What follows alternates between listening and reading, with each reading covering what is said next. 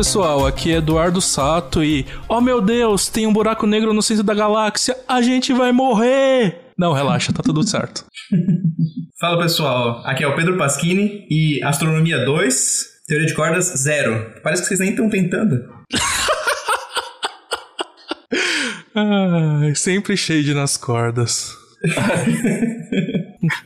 Fala pessoal, aqui é o Ítalo. Eu não sou da área, eu não sou, eu tô falando aqui só pra tapar buraco. Espero que não seja tapar buraco negro, né? Oi, gente, meu nome é Roberta e eu trabalho com buracos negros, basicamente criando Skynets para entenderem buracos negros.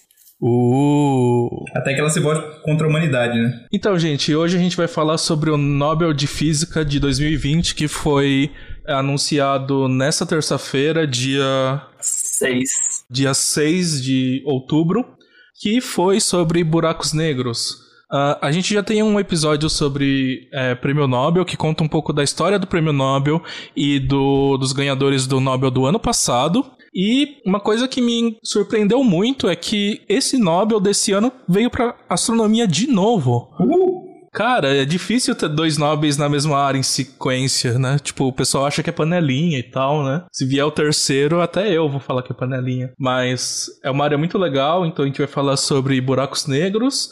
E como a gente não é especialista, a gente trouxe uma convidada, a Roberta aqui. Fala, Roberta. É, Conta um pouco da sua trajetória acadêmica pra gente. É, bom, eu sou física, sou formada em física pela USP. E, bom, meu, desde, desde a iniciação científica eu trabalho com buracos negros no grupo de buracos negros da USP. E eu fiz meu mestrado é, também na área de buracos negros, com orientação do professor Rodrigo Nemen, que é especialista na, nessa área. E agora, hoje, na verdade, eu comecei meu doutorado, é, também continuando o trabalho do doutorado, do, do mestrado, que é estudar buracos negros com inteligência artificial. Então, essa é a minha área, basicamente. Então, eu digo que são duas frentes: buracos negros e inteligência artificial ao mesmo tempo. Muito legal. Então, a gente já percebeu que vai ser um papo bem bacana. Então, vamos quebrar essa simetria em 3, 2, 1.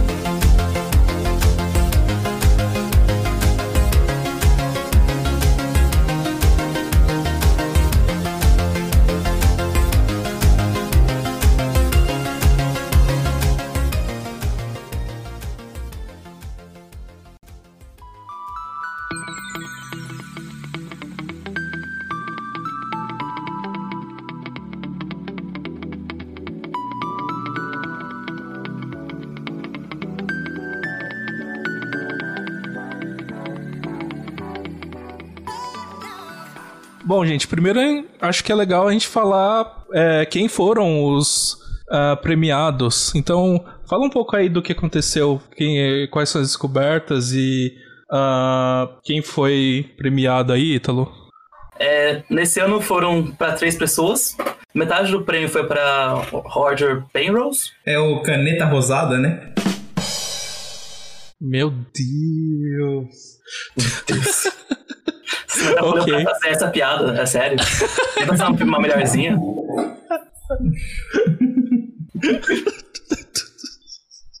Vai lá, continua.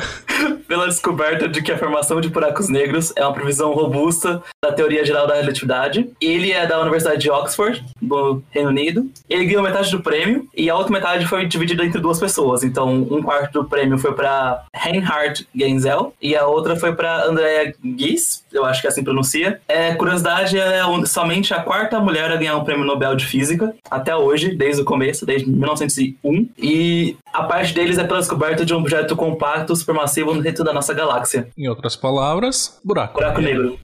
um buraco negro supermassivo, né? Que é muito mais legal. Sim, sim. E a gente vai falar bastante deles. Gente, não se preocupe, eu, o que eu falei lá na introdução é brincadeira. É, não vai afetar a nossa vida porque ele está lá há muito tempo, sabe? Então, nada mudou pra gente, só que é legal saber que tem um buraco negro tão massivo no centro da galáxia, né? Que a gente vai conversar hoje.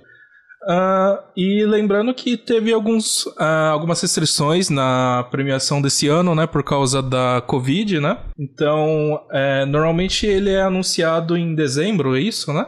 Não, ele é anunciado em outubro mesmo, só que ah, okay. prêmio, tem uma cerimônia, uma cerimônia com uma aula em dezembro. Ah, é verdade, que quando os Nobels dão uma palestra, né, para falar sobre as suas pesquisas. Isso, aqui é Stone Cold, é tipo um super evento de gala. É o... Aí anunciaram que não vai ter esse ano por causa das das, uh, das precauções né, pela pandemia e que quando a próxima, o próximo dezembro que eles conseguirem é, fazer essa cerimônia vai ter o pessoal do que ganhou esse ano também dando as aulas, então vai ser um evento maior, né? É, esse evento só foi cancelado poucas vezes durante os anos, desde 1901, quando o Prêmio Nobel foi criado. É, eles foram cancelados a Primeira e a Segunda Guerra Mundial, durante todo o período delas, então os oito anos. E também foi cancelado em 1956, em protesto na, da União Soviética ter invadido a Ura, Hungria. Hungria. é, e também foi cancelado durante as guerras, né? As grandes guerras. Sim. Legal. E para ajudar nesse papo, como a gente já falou, a gente tem a Roberta aqui que além de pesquisar na área, também é bem envolvida com projetos de divulgação científica, aliás, é como a gente se conheceu, né? Uh, você quer falar um pouco disso, Roberta, dos seus projetos? Sim, é, bom, eu comecei na divulgação a convite da Geisa Ponte, que é a dona da AstroThread BR, que fala que são threads no Twitter de uma forma fácil e divertida sobre astronomia e astrofísica.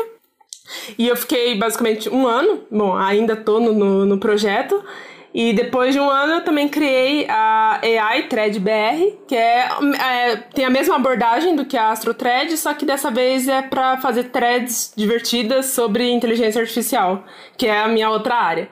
Então, é, são basicamente os dois projetos que eu estou envolvido. Além disso, a Camila Esperança também me chamou para participar da Astro Mini BR, que é uma versão menor das Astro Threads. Então, basicamente, essa é a parte da divulgação que eu faço, além de vídeo, às vezes, para um Minuto de Ciência, da Stephanie.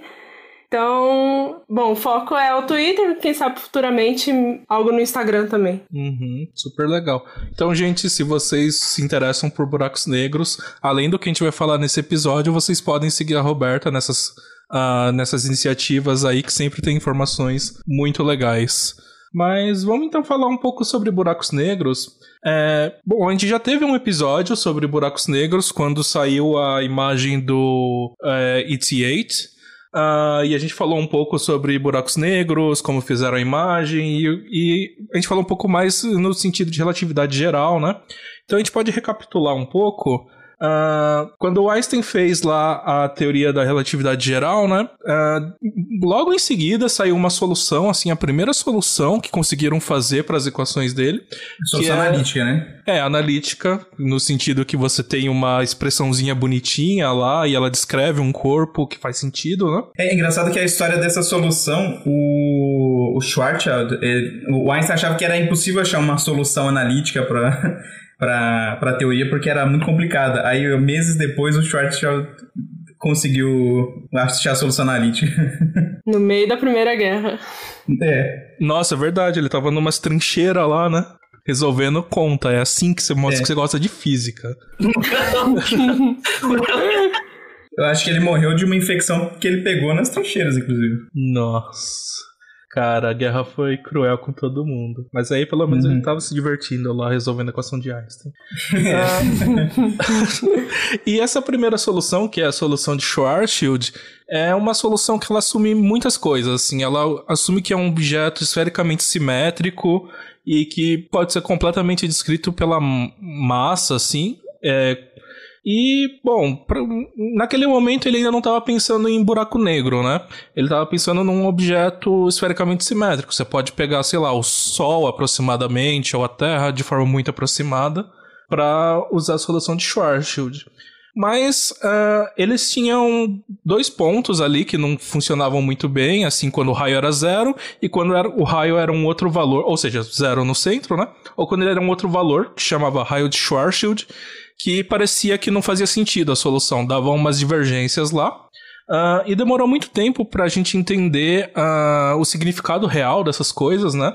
Uh, essa interpretação só veio com Oppenheimer e, e Snyder, né? Que conseguiram mostrar que o raio de Schwarzschild define uma coisa que a gente chama de horizonte de eventos, onde a, nem a luz consegue escapar, porque o, o, o espaço-tempo está muito curvado. Então, se, se qualquer informação entra lá, qualquer fóton, partícula, uh, é impossível tirar ele de lá. É coisa perdida, assim. Só que, assim, ainda assim, é, nessa época, o pessoal não acreditava tanto que isso existia no mundo real, né? Porque, assim, uma coisa é ter uma solução, significa que pode existir. Outra coisa é existir de fato, né? Tipo, sei lá, Uh, eu sei que pode ter pessoas tão bonitas quanto o Rodrigo Hilbert, porque, bom, a gente conhece um Rodrigo Hilbert, mas assim, que eu vou me tornar um Rodrigo, Hilbert daqui a 10 anos, eu não consigo provar isso. Então. É só daqui a 10 anos. É, só daqui a 10 anos, ou se eu tiver um modelo muito legal, assim. E. Pra você trocar de corpo? Uh, é, pode ser. É, se fosse um modelo muito legal, é meio tipo só pra você trocar de corpo com o modelo. Se você estiver ouvindo isso daqui, daqui 10 anos, então 2030, vai Procura lá uma no... foto minha. Isso, vai na rede social do Sato, se ainda existe rede social, e, e vê se ele tá bonito igual o Rodrigo Hilbert ou não. Se ele também tá construindo é, churrasqueira. Não é? Se ele falhou em fazer um pudim. Muito boa. Então, mas assim, a gente consegue ver claramente que existe uma diferença muito grande em pode existir e é, existe e existe comumente, né?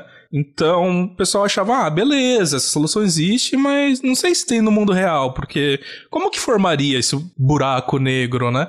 Uh, será que não é um problema? Porque você está considerando um, é um objeto perfeitamente esférico, ou seja, ele é, ele é perfeito, né? E nada é perfeitamente esférico. Uh, você tá. Quando você está indo lá pro, pro núcleo desse objeto, é, pode ter efeitos quânticos, né? Porque você está indo para escalas muito pequenas. Aí será que a teoria de Einstein não quebraria nesse, nesses limites aí e que impediria uh, a formação de buracos negros? E um, o, a metade do prêmio de 2020 foi pro uh, Roger Penrose, que mostrou de uma forma bastante convincente que não só é possível ter buracos negros, mas ele mostrou como é, eles podem se formar e que é esperado que tenham vários deles no universo se a teoria da relatividade geral tá certa. É, na verdade, posso fazer um comentário que, claro. na verdade, é, acho que, assim, tem esses dois pontos que você falou, né? Tem esse ponto de distância igual a zero, R igual a zero, vou chamar de R porque depois que você passa o horizonte de eventos muda um pouco as coisas. E acho que vale a pena a gente falar um pouco sobre isso mais pra frente e tem esse horizonte de eventos aí. Então tem esses dois pontos que a gente chama de singularidade, onde a matemática, é, entre aspas, quebra, né? Então tem o horizonte de eventos esse R igual a zero aí. Um, um, exemplo que a gente pode ver que acontece isso é na, na lei de Coulomb, ou na própria gravitação universal do Newton, 1 sobre R quadrado, se vocês lembrarem lá. Quando R vai para zero, a força é infinita, né? E infinito é uma coisa estranha na física, não tem um infinito, né? É, algumas pessoas de partículas vão discordar, Mas o infinito é uma coisa estranha que a gente não gosta na física.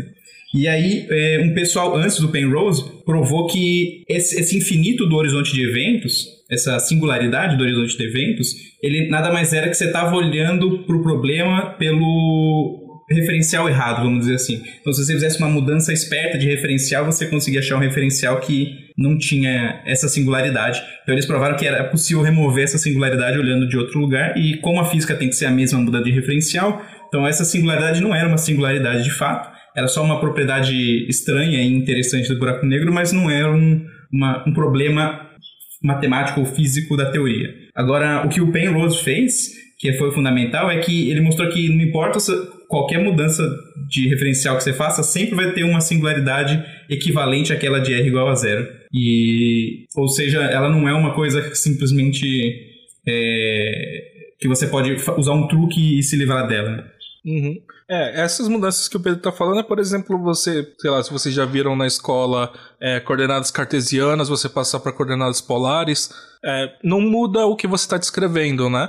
Então, se desaparece em uma coordenada e, e na outra tem, significa que isso não é intrínseco ao objeto que você está descrevendo, né? Então, aquilo lá era uma falsa singularidade nesse sentido. Uh, só que, assim, a, a contribuição do Penrose é bastante uh, complexa, assim, ele era um matemático, né?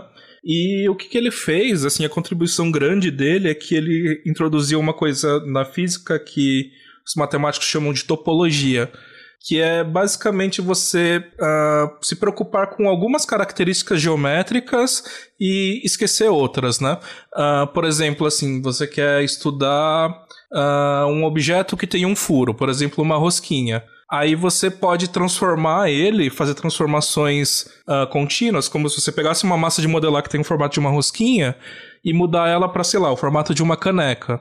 É, qualquer transformação que você fizer que não quebre a, a massinha, né?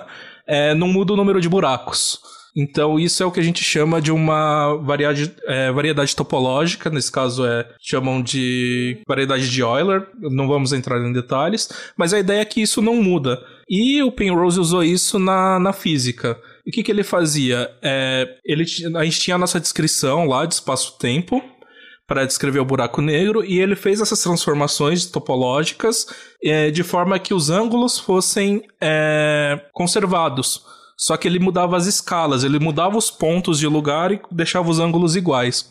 O que, que isso permitiu foi que ele conseguia tratar muito bem uh, o infinito no futuro lá, um, um tipo infinitamente longe, infinitamente é, distante no futuro, e ele conseguia tratar bem também essas singularidades é, é, no raio Schwarzschild em, em zero. O que é, a gente usa até hoje gerou é, uma ferramenta muito importante para física que chama diagramas de Penrose, e uma coisa interessante é que ele conseguiu mostrar que é, tem esse, no, quando você tem um, um objeto lá que se concentra na, no que a gente chama de raio de Schwarzschild, né, que descreve o horizonte de eventos, aquilo gera uh, uma superfície aprisionada, que é a mesma coisa que a gente falou, né? É alguma coisa que nem a luz consegue escapar. E se a gente conseguir gerar isso por um instante, com certeza vai gerar um buraco negro. Esse é o principal é, resultado que está sendo premiado, né? Então, se você tivesse uma estrela explodindo, por exemplo, e a massa dela fosse comprimida de forma que é, ela ficasse é, com matéria concentrada menor que o raio de Schwarzschild, com certeza essa estrela vai virar um buraco negro.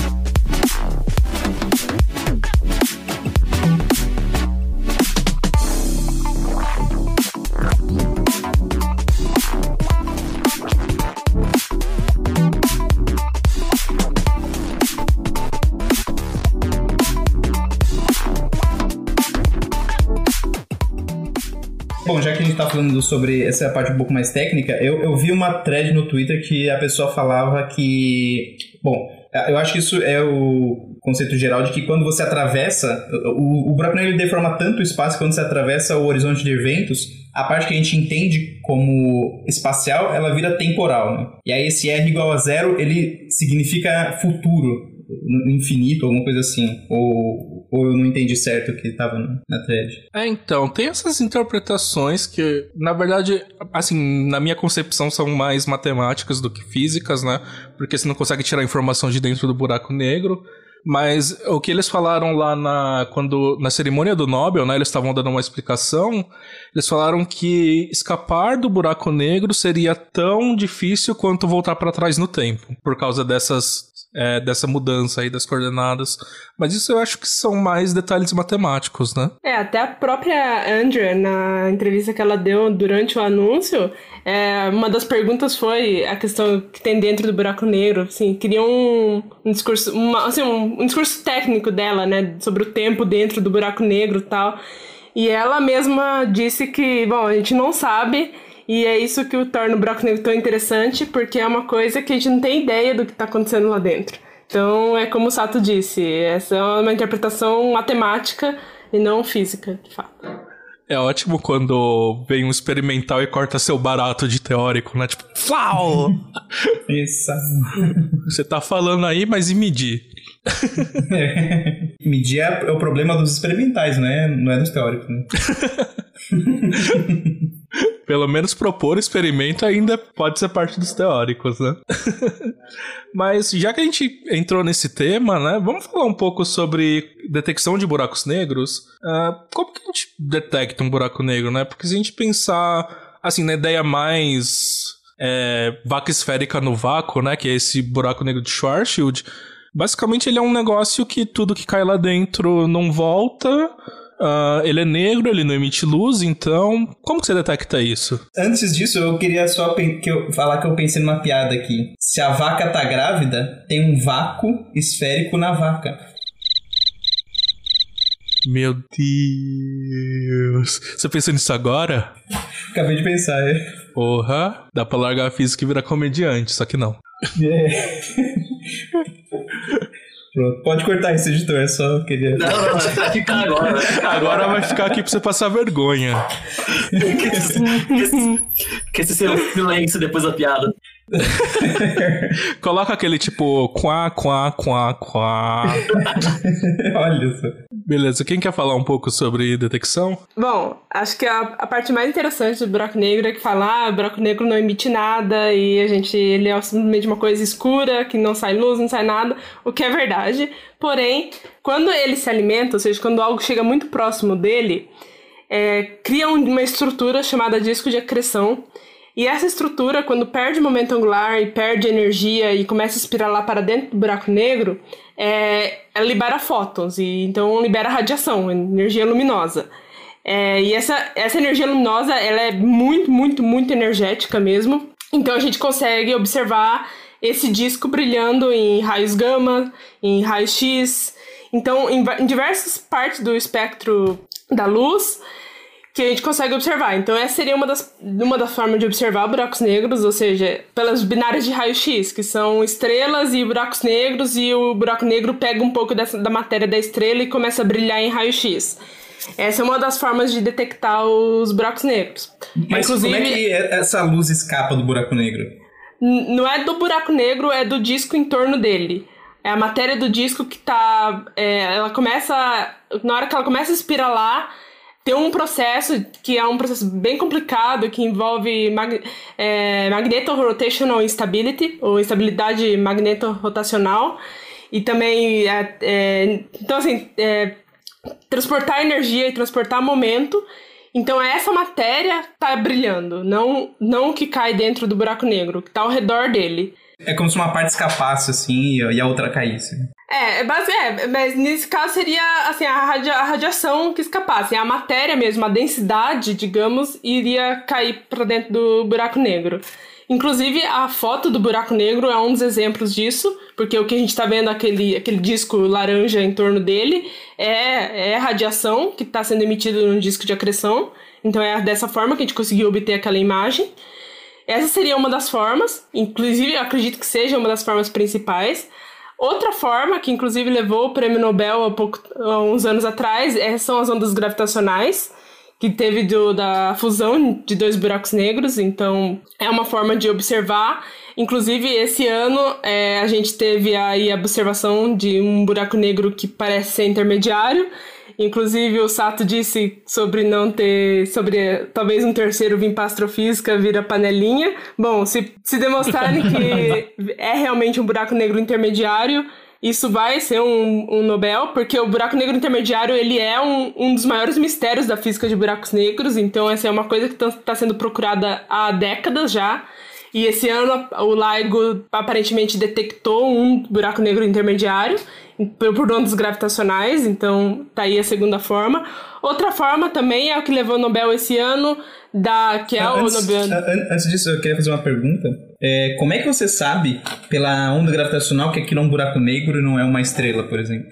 Ah, assim, pra gente conseguir observar os, o, as ondas gravitacionais, ou seja, a onda gravitacional passando na Terra, precisa ser um objeto compacto, pelo menos no LIGO. Eu não sei detalhes do, do LISA, que é o, o, Observatório Futuro de Ondas Gravitacionais, que vai sair daqui a alguns anos. Eu não sei o que, como o LISA vai, vai operar, mas o LIGO é, ele é para estrelas de nêutrons e buracos negros, ele só consegue identificar ondas gravitacionais nessas frequências, ou seja, no modelo teórico previsto para buraco negro e para estrelas de nêutron. Então, assim, outros objetos, porque é, outros objetos, é, tudo, tudo emite ondas gravitacionais. Inclusive, eu estou emitindo ondas gravitacionais agora enquanto eu falo. Mas é muito pouca, então não faz diferença no, no espaço-tempo, enquanto um objeto compacto realmente consegue emitir de uma forma que a gente consegue, conseguir observar. Então, bom, os ondas gravitacionais são outra, outra forma de detectar. Tem também a questão da, das estrelas, ou seja, como as estrelas estão orbitando esses buracos negros, é, que foi o prêmio Nobel de ontem, da Andrea, que ela observou cerca de 20 anos de dados de estrelas orbitando no centro da galáxia e chegou à conclusão, por, por exemplo, leis de Kepler, que ali dentro tinha uma massa de 4 milhões de massas solares. 4 e milhões? É... Nossa. 4 milhões de massas solares, né? Tipo, olha a unidade que a gente tá usando aí, tipo, porra, ainda são 4 milhões. 4 milhões de massas solares. Então, e era um ponto escuro ali no centro, então, é, e percebendo que então é um objeto compacto, ou seja, é um buraco negro que tá que tá ali. Então essas são formas de detectar. Outra forma também é a questão de jatos relativísticos. É, uma das. Como a gente. A foto do, do buraco negro, que é o M87, estrela, é, a galáxia que ele está habitando, tipo a M87, tem um jato saindo dela. Então a gente já sabia desde décadas atrás que ali tinha um buraco negro no centro. Então não era nenhuma surpresa que a gente ia encontrar um buraco negro ali. Então, assim, existe formas de detectar ele de, é, que são de formas indiretas antigamente, mas agora a gente viu a foto que, que é uma forma direta de detectar esses objetos que estão por aí. Isso é incrível, né? No começo, assim, a gente não tinha esperança nenhuma. Aí a física foi evoluindo tanto e agora a gente tem várias maneiras, seja por influência gravitacional, como no caso das estrelas que a Roberta falou, uh, caso de emissão de radiação do, do disco de acreção, Uh, a gente pode também ver efeitos de luz passando por regiões que tem buraco negro. Talvez isso daí dê alguma coisa em é, lentes gravitacionais, né? Que é como se fosse uma lente é, causada pela gravidade que distorce a imagem, né? Então, de repente, dá para fazer assim também. E é muito legal, assim, e a gente já não tem mais dúvida nenhuma que buracos negros existem e existem de vários tamanhos, né? É, a Roberta já falou um pouco, né? Mas assim, é engraçado, porque a gente tem um, alguns buracos negros, assim, que a, a gente acredita que vieram dessas estrelas que explodiram, né? Que eles têm massa bem razoável. E a gente tem esses buracos negros super massivos que estão em núcleos de galáxia, né? Mas a diferença de escalas entre os dois é absurda, né? Qual que, qual que é a escala para um buraco negro desses de estelares que vieram de estrelas? É por volta de entre 3 massas solares até mais ou menos 70, 50 massas solares. Assim, o limite máximo não é muito bem definido, mas é por volta de 50 e 70, entre 50 e 70, assim, o intervalo. Quer dizer, 10 mil vezes maior o buraco negro no centro da galáxia, né? Cara, é uma diferença incrível, né? Incrível, e é.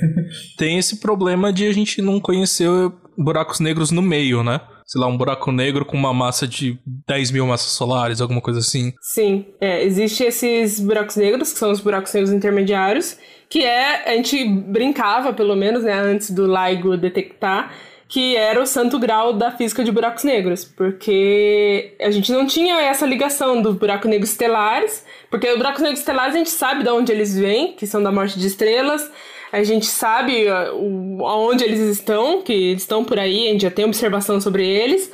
Porém, e a gente tinha um buraco negro supermassivo, que a gente sabia onde, onde eles estão, que estão no centro da galáxia mas a gente não sabe como eles foram para ali, como eles surgiram, e além disso a gente não sabe buracos negros intermediários. Então, assim, há uma ligação entre o buraco negro estelares e os supermassivos. Cadê os intermediários? Sabe? Então, assim, era, era, os intermediários é uma, é uma ligação que estava realmente faltando na física de buracos negros, e é uma ligação que pode explicar muita coisa. Pode explicar como os supermassivos foram parar no, no centro da galáxia e como eles ficaram do tamanho que eles estão hoje. Então, é, assim, os, os buracos intermediários, assim, realmente é uma ligação e a gente não tinha nem ideia de onde eles estavam, nenhuma, nenhum tipo de observação deles, até agora, até setembro desse ano, que aparentemente detectaram um aí. É que isso que eu ia perguntar, porque eu já vi pessoal falando que pela taxa de digamos assim, estrelas que o buraco negro consegue absorver, é, um buraco negro estelar nunca ia conseguir chegar a virar um buraco negro um supermassivo, assim, de milhões, porque ia demorar muito tempo, e a gente tem aí no centro das galáxias de monte, né? Sim, sim. Mas como é que é essa. Tem alguma ideia de como que acontece essa transição? Porque você falou que com buracos negros intermediários, é, talvez a gente consiga explicar como. Ainda é nesse processo de ir emergindo buracos negros? É, então, uma das ideias é que sim, seja buracos negros um fundindo com o outro, e aí crescendo por causa dessa fusão. É, assim, a, a, ideia aceita de como eles foram parar no centro dessas galáxias é por fricção dinâmica, ou seja, as, basicamente por gravitação ele foi chegando no centro e ficou lá parado no centro. Essa é uma das ideias. E também por merger de galáxias. Então, por exemplo, a, a hum. Via Láctea e, o, e a Andrômeda elas vão se fundir e, e os buracos negros no centro das duas vão se fundir também. Então, assim, o buraco negro vai aumentar ainda mais de tamanho quando esses dois se fundirem.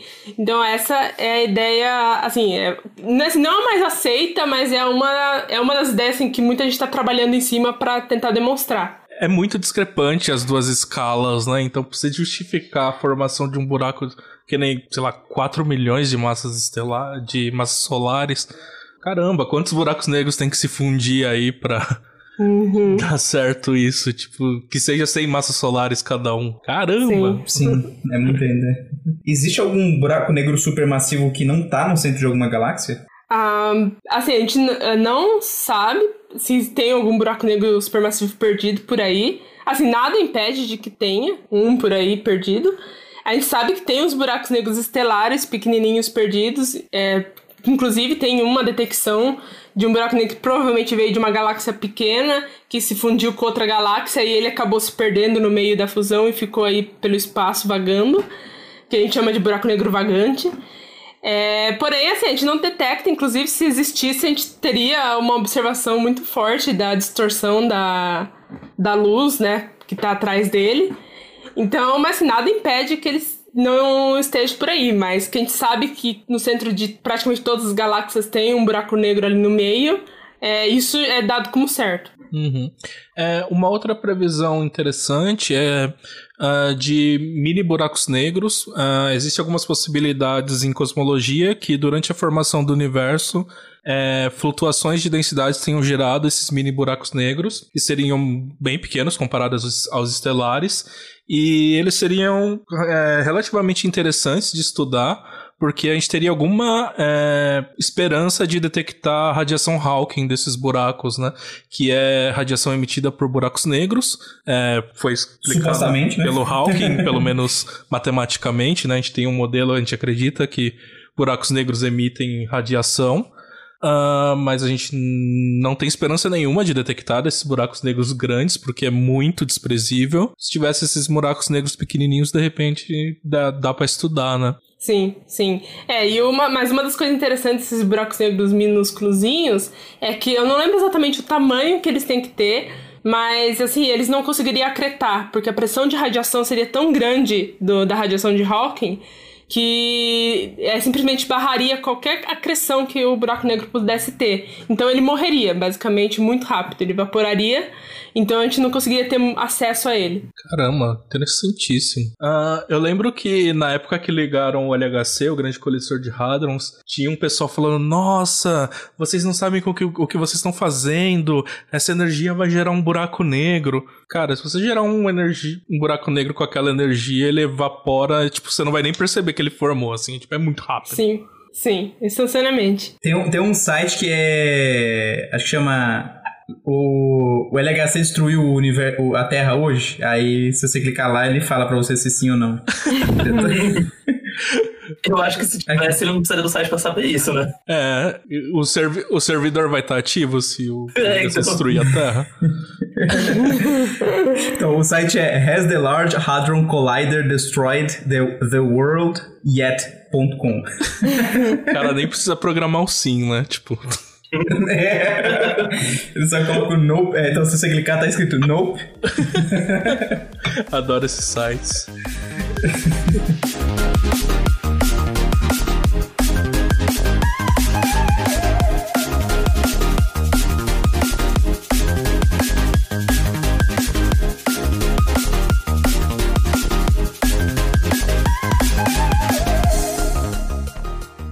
Vamos falar então um pouco sobre, voltando um pouco pro Nobel, para uh, a parte experimental, né, que foi do Genzel e da Guess.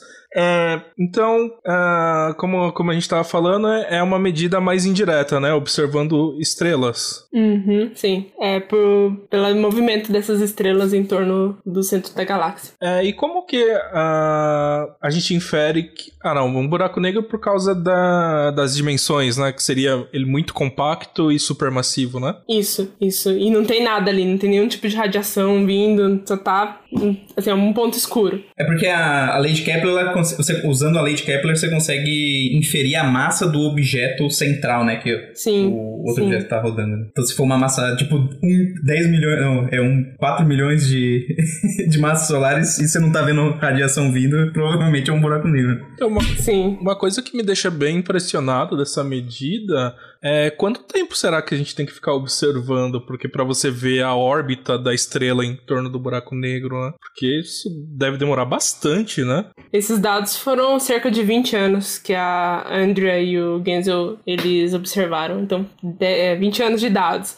É, recentemente teve também outro, outro paper publicado que teve uma estrela que deu uma volta inteira é, em torno do, do buraco negro, né? Ela deu uma órbita inteira. E aí, inclusive, conseguiram provar outro aspecto da relatividade geral, que a órbita ela tá fazendo precessão, né? Então ela orbita o buraco negro como se fosse uma flor mesmo. Então ela vai fazendo um desenho de uma flor em torno dele que é algo interessantíssimo. É que, que, é tão forte que tem efeitos relativísticos ali, né? Sim, sim. E é interessante sim. ver que ainda tá valendo relatividade para essa escala de energia e tamanho, né? Porque, assim, é uma coisa que a gente sempre fica meio preocupado, né? Até onde vale nossa teoria? Será que vale para um objeto que tem 4 milhões de massas solares? É, é verdade. Bom, eu não ligo para isso. Eu uso a teoria para o universo como um todo, né? Mas experimentais. Então, é, quantas massas solares tem o universo como um todo? Vixe, não faz pergunta difícil. Uh, tá, então é, tiveram esses dois times, é, são times independentes, né? O, o Genzel tava no Instituto Max Planck e a Guess estava na, na Universidade da Califórnia. E eles fizeram medidas usando o, o ESO no Chile e o Keck Observatory no Havaí. Então são medidas de telescópios diferentes, grupos diferentes, que concluíram coisas parecidas, assim, então dá bastante força para as observações, né? Uh, e a gente no caso de buracos negros supermassivos de outras galáxias, é do mesmo jeito, estudando estrelas que estão perto daquele centro? Uh, a gente não consegue ter acesso a essas estrelas no centro das outras galáxias. É, a gente só consegue fazer isso para o Sagitário A Estrela, que é o buraco negro da nossa galáxia. É, a gente vê então por dispersão de, de, da velocidade das estrelas em torno ali, dispersão de gás.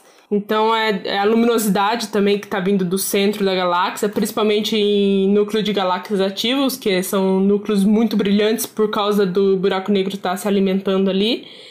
Então, é dessa forma, é por basicamente dispersão de velocidade que a gente consegue saber a massa, tipo, estimar a massa do, do buraco negro.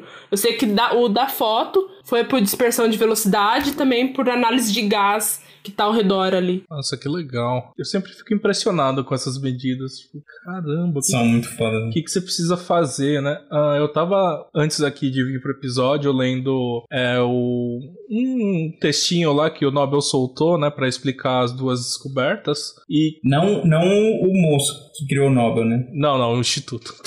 Ah, tá. e, e me impressiona muito a tecnologia que você tem que fazer, por exemplo, para corrigir difrações na nossa atmosfera, né? Tipo, cara, qualquer coisa no caminho entre as, as estrelas e a gente pode afetar a medida, né? Então, tipo, eu fico maravilhado, assim, caramba, a gente ainda consegue tirar dado disso, né? Sim. E tem gás no meio do caminho, né? Nossa. É, tem um monte de coisa, tipo, dá certo, né? E assim, a medida é super bonitinha, eu tava vendo lá daquela, dessa estrela que deu uma volta completa, se não me engano ela chama S2, né? Uhum, S2. Coraçãozinho. S2. S2, S2. coraçãozinho, coraçãozinho. E a gente vê é. lá o, o plot, é, é uma elipse muito perfeitinha, assim, caramba. Sim. É, é um plot twist, né? Porque ele deu a volta inteira. Mas. S2, S2 pra você, Pedro. Eu achei que você fala assim, que você vê um plot, você vê um coraçãozinho bonitinho lá. Ah, tá. Não, é, é, é uma flor, né? Que Já pensou como que a gente precisa fazer um sistema pra, pra órbita ser um coraçãozinho? Nossa. Jogar no simulador pra ver o que, que sai. Jogar alguma, alguma distribuição estranha de matéria escura ou algo do tipo. Queria saber o contexto de como usar a inteligência artificial para detectar buracos negros. Bom, é, para detectar, eu sei que o LIGO tá trabalhando nisso. É, inclusive, ano passado, é, todo, todo final de década, seja todos tipo 2009, 2019, 2029, sai uma série de papers em astronomia que é que, de, que basicamente dita qual que vai ser os avanços na astronomia na próxima década. Ou seja, o que, que as pessoas têm que ficar de olho na próxima década que vai ter avanço. E um dos astropapers que, que saiu é, é de inteligência artificial para detectar buracos negros usando, usando ondas gravitacionais, que é pelo LIGO e pelo LISA, que vai sair também. Então, é, seria uma, uma das formas de detectar, é colocar esses dados e posições para a rede neural, para uma rede neural, para um modelo de inteligência artificial, e ele ia conseguir mais ou menos prever da, de onde vem, qual vai ser o próximo ponto do universo que vai vir em ondas gravitacionais. Essa seria uma das possibilidades. Não, não tem a ver com descartar background, então, é mais é, a localização. Também, dele. também, também hum. descartar background. E, bom, o meu. Já eu, eu não trabalho com observação. Eu, assim, tem um grupo no, na, no, no meu. No, no, Black Hole Group, né? No grupo de buracos negros. É, a gente divide basicamente que tem dois grupos dentro do próprio grupo, que é um grupo computacional teórico e um grupo observacional. É, então, no meu grupo, a gente basicamente é, fita espectro usando inteligência artificial. E além disso, o meu trabalho mesmo é simular buracos negros usando inteligência artificial. Então eu basicamente crio um modelo de, de AI, tipo de rede neural, que consiga simular buracos negros, ou seja, consiga simular um, o ambiente que o buraco negro supermassivo está. E ver qual é a dinâmica ali, para entender a dinâmica, entender como ele acreta, entender como ele afeta o ambiente que ele está. Então é basicamente esse é o meu trabalho, que é simular buracos negros. Então eu vou fazer uma pergunta que é totalmente de quem não sabe nada de IA. É, porque, assim, minha visão da IA é que assim, você joga um monte de dado e aí ela dá um jeito para dar o resultado que você quer, certo? De uma forma assim, hiper simplificada. Isso chama estatística. Isso, é, é basicamente. É, como é que você garante que a solução que está saindo da sua inteligência artificial corresponde a uma solução válida da relatividade geral? Bom, é, isso aí, é bom, a questão da relatividade geral é, vai ser a questão do meu doutorado, né? Porque o meu mestrado eu tava trabalhando com distâncias muito grandes, de, de, do disco em distâncias muito, muito grandes, então a relatividade geral não era necessária para as distâncias que eu estava trabalhando, só uma era só uma modificação da gravidade de Newton que eu trabalhava e que contemplava tudo que eu precisava de fato. Mas aí, então vai ser do meu doutorado, mas o que eu faço é basicamente comparar com simulações de simulações numéricas, ou seja, soluções numéricas daquelas daquelas equações de, de Einstein. Então, se a relatividade chegou próxima às soluções que eu espero, então quer dizer que o modelo está aprendendo de fato. Se não, aí então é, eu preciso ficar melhorando a rede até ela conseguir aprender. E também um, um dos passos é se ela não consegue também aprender. E também é um resultado. Falar, a AI não, não consegue contemplar tudo hum. de um, da relatividade geral. Uhum, entendi. Ah, então você usa, você usa essas simulações para treinar IA, entendi. É, eu já tenho as simulações prontas, né? Então tem, assim, tem muita gente no mundo trabalhando com simulação de buraco negro. Então, assim, tem muito dado mesmo. Só que a gente chegou num ponto onde é, não, não tá indo mais pra frente, porque não tem mais processador para isso. É, tempo é muito grande, então assim, uma simulação chega a demorar mais de uma semana. Tipo, Isso você num cluster mesmo. Num cluster com 400 Caramba. CPU cores. Nossa. Caramba! Nossa, é, é caríssimo. É. Sim, então foi tipo, é, aqui eu trabalhei no mestrado, são sete dias em 400 CPU cores eu consegui diminuir esse tempo de 400, é, de 7 dias em 400 CPU cores para 3 horas usando o GPU Gente, e inteligência artificial. Opa, olha só. Muito. Ah, isso é eficiente, caramba. Então, é, é, isso considerando a parte de treinamento, porque se eu considerar a parte só assim, se eu pegar o meu modelo, e, e é o que eu pretendo fazer quando eu publicar minha, minha, meu mestrado, é disponibilizar esse código. Então, assim, você consegue obter resultado que demoraria 7 dias em 15 minutos, já que eu tô com o código pronto. É, então, assim, é, é, então, assim, precisa de modelos e é isso que eu proponho no meu trabalho, que é usar o Deep Learning, inteligência artificial, como, como um modelo para não para substituir as simulações numéricas, mas para ajudar a agilizar o processo de obter resultados. E você consegue fazer um desenho igual aquele do Interestelar? Bom, é, é, a gente vê é mais ou menos, assim, com, com certas limitações, é mais ou menos aquilo. Inclusive a do EHT, é, são simulações iguais daquela. Então, assim, dependendo do código que você usa, se usar as do EHT, inclusive tem um menino do meu grupo que usa uma, um dos códigos que o EHT usou. E é bom, é parecido. É, só que aquele buraco negro do Interstellar é meio roubado, né? Porque eles consideraram o efeito Doppler que ficava feio, né? Sim. Aí eles falaram, não, não, licença poética, tira os efeitos Doppler aqui, vamos deixar um negócio bonito. E que aí é a parte do cinema, né, que a gente deixa porque... O que, que, o que, que é feio? É, então... Acho que ia Queria- ficar... Agora eu fiquei curioso pra ver como é que era com o efeito Doppler. Eu não sei se eles publicaram, talvez tenha naquele livro que o Kip Thorne soltou sobre o Interestelar. Aliás, o Kip Thorne foi muito esperto, né? Porque ele fez esse acordo, né, pra, pra ajudar a fazer a consultoria no filme Interestelar. E aí usaram dinheiro de Hollywood lá pra pegar um computador fodão e simular, né, como que seria do ponto de vista do observador chegar perto do buraco negro. Então isso é bem legal. Se não me engano, saíam uns dois ou três papers, né, por causa disso. É, se, se eu não me engano, acho que ele deu uma entrevista falando que ele tava lutando pra conseguir simular, porque demorava, sei lá, que nem a Roberto falou, um, um tempão gigantesco, aí ele chegava lá e os caras de Hollywood falavam, ah, se você tiver as equações, a gente simula isso fácil. fácil entre aspas, né? Mas É. tipo, eles, eles tinham uns computador bruto lá pra fazer as coisas, então... já que a gente entrou em Interestelar, quando eu tava, acho que eu tava no mestrado ainda, na Unicamp, o orientador da Roberta foi fazer uma, um seminário lá sobre a física de Interestelar, e aí ele tava falando assim, o que que era certo e o que que era licença poética e tal. Aí eu lembro que no final o cara deu 5 pro, pro Kip Thorne, assim, ah, você passa, mas com 5 bola. Não, passa na Unicamp, né? Não, na na Unicamp passa assim, na- vai ficar só de exame só. Quer dizer, Sim, sim, o orientador é o Rodrigo Nemen, né, que é professor lá no, no Instituto de Astronomia da USP. ah, eu não, não queria, eu não queria citar o nome, eu não sei se pode... Ah, bom, eu não tô falando mal dele, né? Ele é um excelente É, tá pesquisador. falando mal do Kip Thorne só.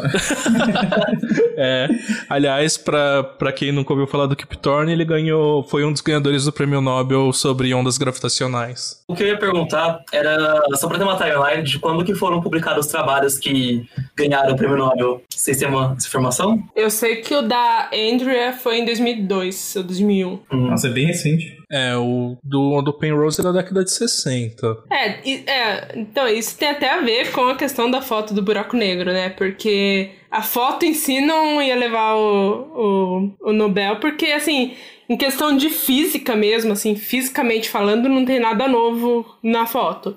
Ih, olha o shade. É, mas então assim, não, ter, não teria assim. Se, claro, se medirem o spin do, do, do MTT7 com base nas fotos, com certeza o Kerr vai levar um Nobel também por causa do spin, com a métrica que ele propôs. É, mas, então, mas assim, acho que a questão de ter a foto agora mostrou que, bom, esses objetos estão aí, não resta dúvida de que eles existem. Então, é, eles resolveram premiar a- tanto a Andrew, o Kenzel e o Penrose, porque, bom, agora não tem mais dúvidas. Por mais que, assim, que não, o prêmio não foi pro, pra foto, é, ainda assim, acho que a foto teve um peso muito grande na hora dessa decisão aí. Ah, eu tinha perguntado isso só pra comentar que às vezes o prêmio Nobel demora. Demora Não, muito. é, demora. Não, às vezes é. não, é sempre quase. Coisas como o LIGO são super raras, né? Tipo, sai Sim, resultado o, e no o ano LHC seguinte... também, né? É, o a Boss de Higgs foi tipo, bem, pré- bem próximo da descoberta, mas quando vocês até falaram do buraco negro intermediário, mesmo, mesmo se fosse acontecesse a medição, não ia ser necessariamente ano que vem, pra, que, pra ter uma trinca de física de astronomia. É, real, né? Mas tinha que ser rápido, né? O Kiar já tá bem velhinho. É, ali além disso tem a questão de Vênus também, né? Acho que tanto da- das duas formas, mesmo se for um processo de- que novo que, que, que encontraram em Vênus, também, é mesmo que não seja de vida e etc, essas coisas. É, ainda assim é uma descoberta bem grande para astronomia e astrofísica. E química também, né? É isso que eu ia falar, será que eles dão para astronomia ou para química, por exemplo? Depende do que eles vão focar, né? Se é na instrumentação, se é na, na, na análise química, né? Porque a astronomia é muito interdisciplinar, né? Comparado com física, assim. Uma pergunta que me surgiu, eu lembro quando é, eu estudava relatividade geral, é, tem uma solução que fala de buracos negros com carga. Eu não lembro o nome, mas a gente tem alguma é, esperança de detectar eles? A gente já descartou isso como uma possibilidade real? Sabe alguma coisa sobre isso? Ah, é, assim, geralmente quando a gente fala, assim, meu orientador fala e tudo mais, ou palestras, o que eu leio, livros que eu, que eu tô estudando também, assim, é, descarta completamente, porque o ambiente que esses objetos estão é, eles se neutralizariam quase instantaneamente. Então, assim, carga nem, nem seria um ponto. Acho que eles acho que carga do, de buraco negro está na mesma gaveta que radiação Hawking, assim, sabe? Só em casos muito peculiares que você conseguiria realmente medir e precisar usar a métrica com, com carga. É, quem sabe um dia a gente não consegue produzir um buraco negro pequenininho e guardar ele para alguma aplicação, por exemplo, energia, alguma coisa assim. Meu Deus. E, e aí você faz um buraco negro com carga. Fazer um motor baseado em ergosfera de mini buracos negros. Isso, exato. Ficar rodando lá. Nossa, que absurdo. Quem sabe? É, as coisas que a gente tem hoje seriam absurdas pro Newton, né? Sim. Com certeza. então, vai saber. E é interessante, né? O quão poucas informações você precisa do buraco negro para modelar ele, né? Cara. Sim. Buraco negros não tem cabelo. Não tem cabelo. Isso é. Mas, mas pelo que eu entendi, precisa saber bem o ambiente, né? Embora o buraco negro seja simples, o. Porque, é, o... porque senão a simulação não ia demorar tanto, né? É, a acreção em torno dele, né? Tipo, porque, bom, como, como o Sato disse no começo, ele é um, é um objeto que a existência dele é por causa da distorção do espaço-tempo. Então, assim, entender o, o que está caindo ali, então é relatividade geral, a complexidade do, do disco de acreção, é, precisa realmente, assim, a complexidade está ali. Inclusive, é por isso que tem tanta gente trabalhando nesse ponto, porque tem muitos tipos de disco, tem. Se depende da densidade do material, quanto o buraco negro está girando, se está girando, se não está girando, o quanto ele está comendo. Então, tudo isso interfere na, na dinâmica. Então. E cada grupo, assim, no mundo está trabalhando focado em um tipo de, de disco, com um tipo de geometria então é a complexidade, assim, a complexidade é bem alta. Muito bom. Tomara que venham outras descobertas, né? A gente tá aprendendo cada vez mais sobre buracos negros. Vamos Sim, ver. É, o meu, hum? o meu orientador, ele deu uma palestra recentemente em que ele chama que a gente entrou na segunda era de ouro dos buracos negros. Que primeiro a gente teve uma era teórica, né? Que foi com o, até o Penrose, Schwarzschild, Einstein. E agora a gente está numa era observacional, que a cada ano está saindo mais e mais coisas sobre o buraco negro. Começou em 2002 com a, com a Andrew Ghez e o Genzel. E agora, então, a gente teve as ondas gravitacionais, a gente teve o Gravity com análise de gás em torno do, do Sagitário da Estrela, tem os buracos negros intermediários agora, a foto. Então, assim, todo ano tá saindo mais e mais coisa observacional sobre buracos negros, então a gente realmente tá numa era de ouro do nova dos buracos negros, é a segunda era de ouro nova dos buracos negros. e até os experimentos que estão prevendo para o futuro são incríveis, né? Uh, o LIGO, né, que ficou famoso pelas ondas gravitacionais, é basicamente um laser ali em formato de L que consegue detectar vibrações muito, muito pequenas, que são geradas pelas ondas gravitacionais. Mas agora a gente está pensando nesse LISA que a Roberta comentou que é fazer esse experimento no espaço. Tipo, cara, isso é muito ousado, né? Sim, sim. E o EHT também tá com a ideia de colocar as antenas também no espaço, né? Aumentar ainda mais o tamanho desse telescópio da colaboração Event Horizon. E assim, os braços do, do LIGO, né, que são o caminho que o laser faz cada, em formato de L, né? Cada um tem mais ou menos 4 km. A gente poderia aumentar isso de forma absurda, né? Estando no O espaço. Liza ia ter, teria quanto? Eu não sei quanto que tá previsto pra ele. Eu não tenho os detalhes do Liza. Sim. Eu sei que. Eu, eu, eu lembro, eu sei da fotinha dele, que ele parece um triângulozinho, assim, bonitinho, É. que ia ficar orbitando em torno da Terra. Tá escrito semi-eixo principal, uma unidade astronômica na Wikipedia. Caracas. Tem certeza? Terra, Sol. eu, eu acho que não, hein? Quê? Então, eu também fiquei.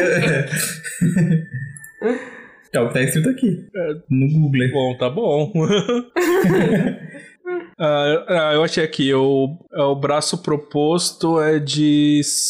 Em 2008 foi de 5 milhões de quilômetros, aí ele foi diminuído em 2013 para 1 milhão de quilômetros, e a proposta de 2017, que é a última, propôs um braço de 2,5 milhões de quilômetros. É, então é por aí mesmo. Uhum. Caracas! Ousado. Muito ousado. Quero ver eles construírem isso. Mas eu, como, como teórico, fico feliz que tem mais dado pra tra- tratar e treta pra Eu, como resolver. teórico, fico feliz. Não é o meu problema. É, exato.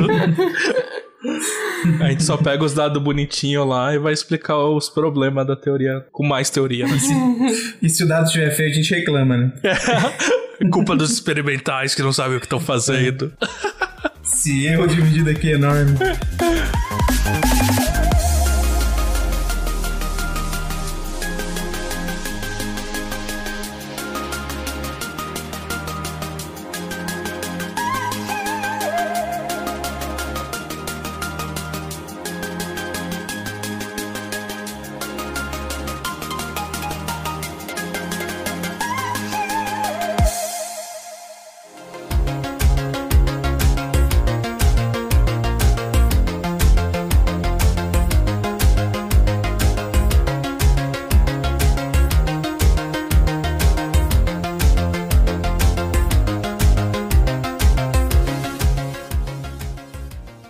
Ah, então, gente, hoje a gente falou bastante sobre buracos negros. É uma boa complementação ao nosso primeiro episódio de buracos negros, que foi o episódio de número 25, que vocês podem ouvir se vocês estiverem interessados mais na parte é, relacionada à relatividade geral e tal, e um pouco da foto, né, que a gente comentou aqui. Ah, ficamos muito felizes, né, com essa premiação, em especial pela Andrea, que é, como o Ítalo falou, a quarta mulher a ganhar esse prêmio, porque esse prêmio é idiota, meio machista. Tem várias pessoas que deveriam ganhar aqui, tipo Uhum. Lizzie Meitner, ah, É, Ruben, C.S. Wu, Jocelyn Bell. Henrietta Leavitt, tipo, muitos. Mas, bom, espero que cada vez mais eles se conheçam é, esses trabalhos incríveis de mulheres na ciência, né? Ah, e é isso, gente. Ficamos por aqui.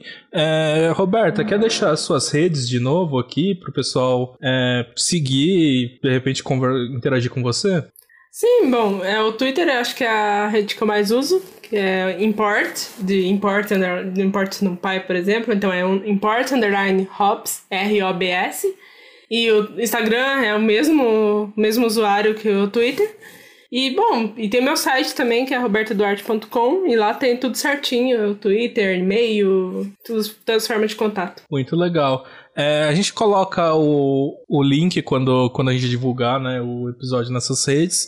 E aí vocês podem seguir a Roberta, que tá sempre falando de buracos negros, AI e Taylor Swift. Não necessariamente Sim, nessa ordem, Exatamente. mas são conteúdos muito legais, eu sou super fã.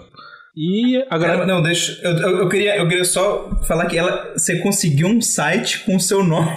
Uma URL com seu nome fantástico. robertaduarte.com. Parabéns. Parabéns. É, o tanto de gente que cadastra esses o domínio só pra vender depois, né? Tipo, é uma chatice conseguir, sei lá, um eduardo.com. Eduardo, é impossível. Fato.com. É, então. Ah, então eu quero agradecer aqui a Roberta. Muito obrigado por aceitar o nosso convite e ter explicado tanto pra gente sobre buracos negros. E esperamos que você apareça mais vezes aqui, de repente, pra outros episódios. Sim. E aí, o Buracos Negros ou Taylor Swift, estamos aí pra falar. A física da Taylor Swift já, é- já é o próximo. Physicast. Não, vem quando indicarem, indicarem ou não indicarem ela pro Grammy. Isso. Sim. Ou quando ficar brava porque não dão o, o Album of the Year pra ela. Muito bom. Explicar as teorias da Taylor Swift, ó, gente, dá um bom, bom episódio. então Tem fica um show dela que é combinado só já. teorias. Mas acho que folclore não vai ao álbum, álbum of the year, não. Só dizendo. Ih, Ítalo, você tá arranjando inimigos, hein? Não, é que o impacto foi bem pequeno em comparação com 1989. É, é, mas é porque ela também não divulga, né? A Taylor tá, tipo, sumiu. Lançou o álbum e sumiu também, né? É, Sim. Então vão perturbar lá a Roberta no Twitter falando que amam a Taylor Swift pra fazer amigo rápido. gente, é isso. Obrigado por ouvirem até aqui. Até o próximo episódio. Valeu, gente. Tchau, tchau. Tchau. Tchau.